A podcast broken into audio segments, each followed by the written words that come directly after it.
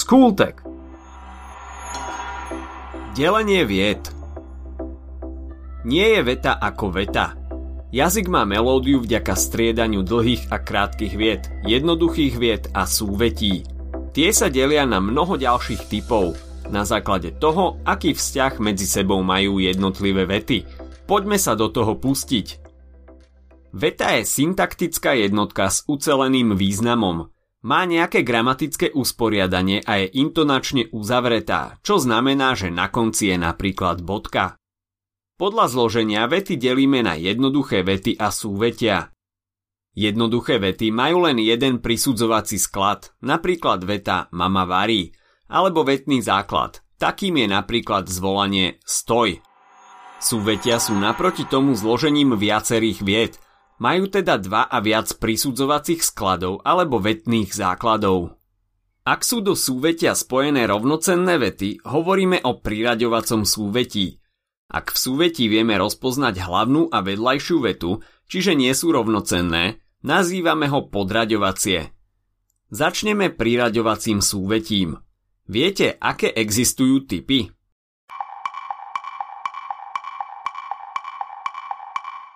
Ak ste odpovedali zlúčovacie, vylúčovacie, odporovacie a stupňovacie, odpovedali ste správne. Poďme sa na ne teraz pozrieť bližšie. Zlúčovacie súvetie je jednoduché, čiže spája dve rovnocenné vety. Napríklad sedí a číta knihu. Chlapec prišiel domov a začal sa hrať. Vylúčovacie súvetie nám dáva na výber medzi dvoma možnosťami, ktoré ale nemôžu existovať súčasne – Napríklad, buď sa budete dívať na televízor, alebo hrať na počítači. Buď si prečítaš túto knihu, alebo si vyberieš inú. Odporovacie súvetie je vylúčovaciemu trochu podobné. Jedna veta napríklad vyjadruje dej, ktorý sa mohol udiať, druhá zase podmienku, ktorá tomu zabránila, ako v prípade vied Chcela som prísť, ale mala som veľa práce. Chceli sme ísť na prechádzku, no prišla búrka. A nakoniec je tu stupňovacie súvetie, o ktorom by sme mohli povedať, že graduje dej.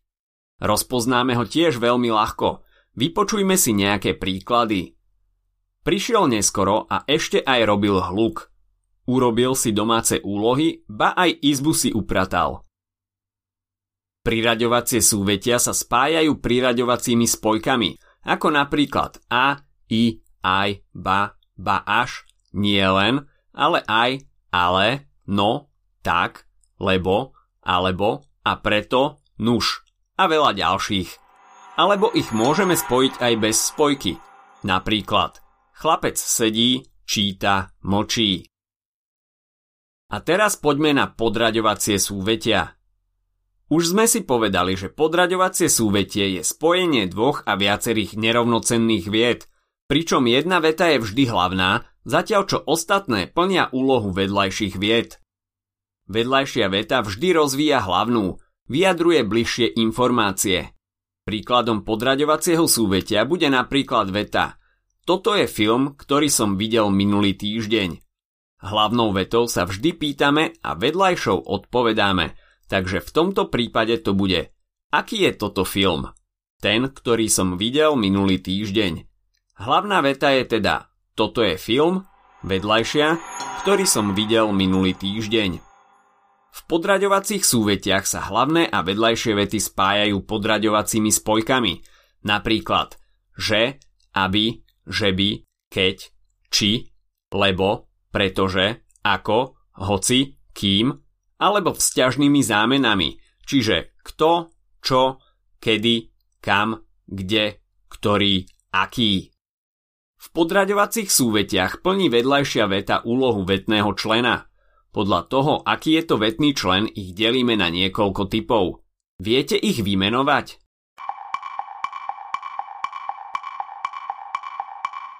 Keďže ide o vetné členy, vymenovať ich je ľahké. Je to teda podmetová vedľajšia veta, prísudková, predmetová, prívlastková, príslovková a doplnková.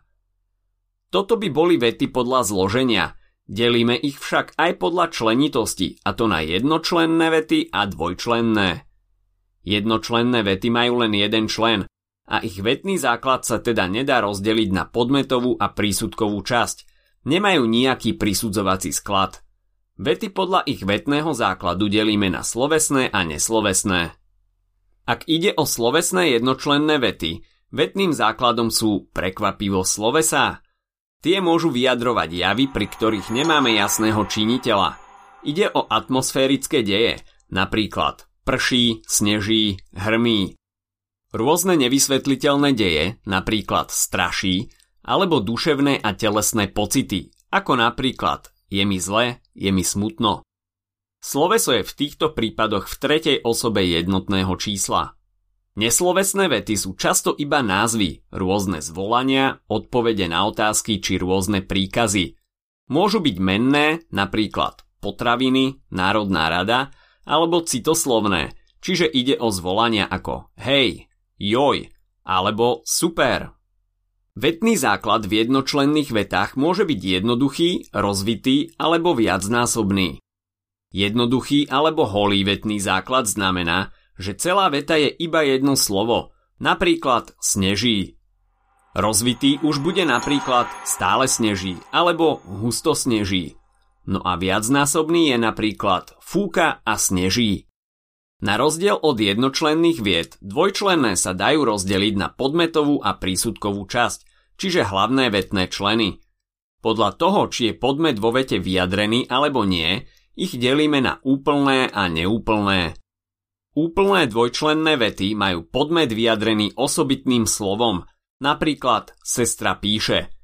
Pri neúplnej vete je podmet nevyjadrený, môžeme si ho však domyslieť, napríklad píše. Vety nakoniec delíme aj podľa modálnosti na oznamovacie, opytovacie, rozkazovacie, želacie a zvolacie.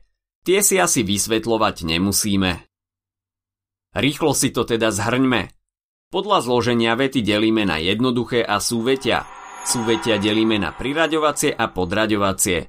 Podľa členitosti zase rozlišujeme medzi jednočlennými a dvojčlennými vetami. Jednočlenné delíme na slovesné a neslovesné – dvojčlenné na úplné a neúplné.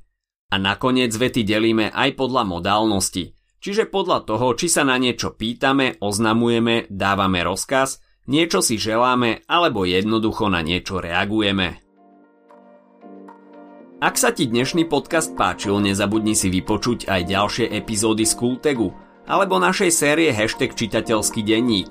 V nej sme spracovali tri desiatky diel, ktoré by si mal poznať – Potešíme sa, ak nás ohodnotíš na Apple Podcasts, napíšeš komentár na YouTube alebo dáš odber na Spotify, aby ti nič neuniklo.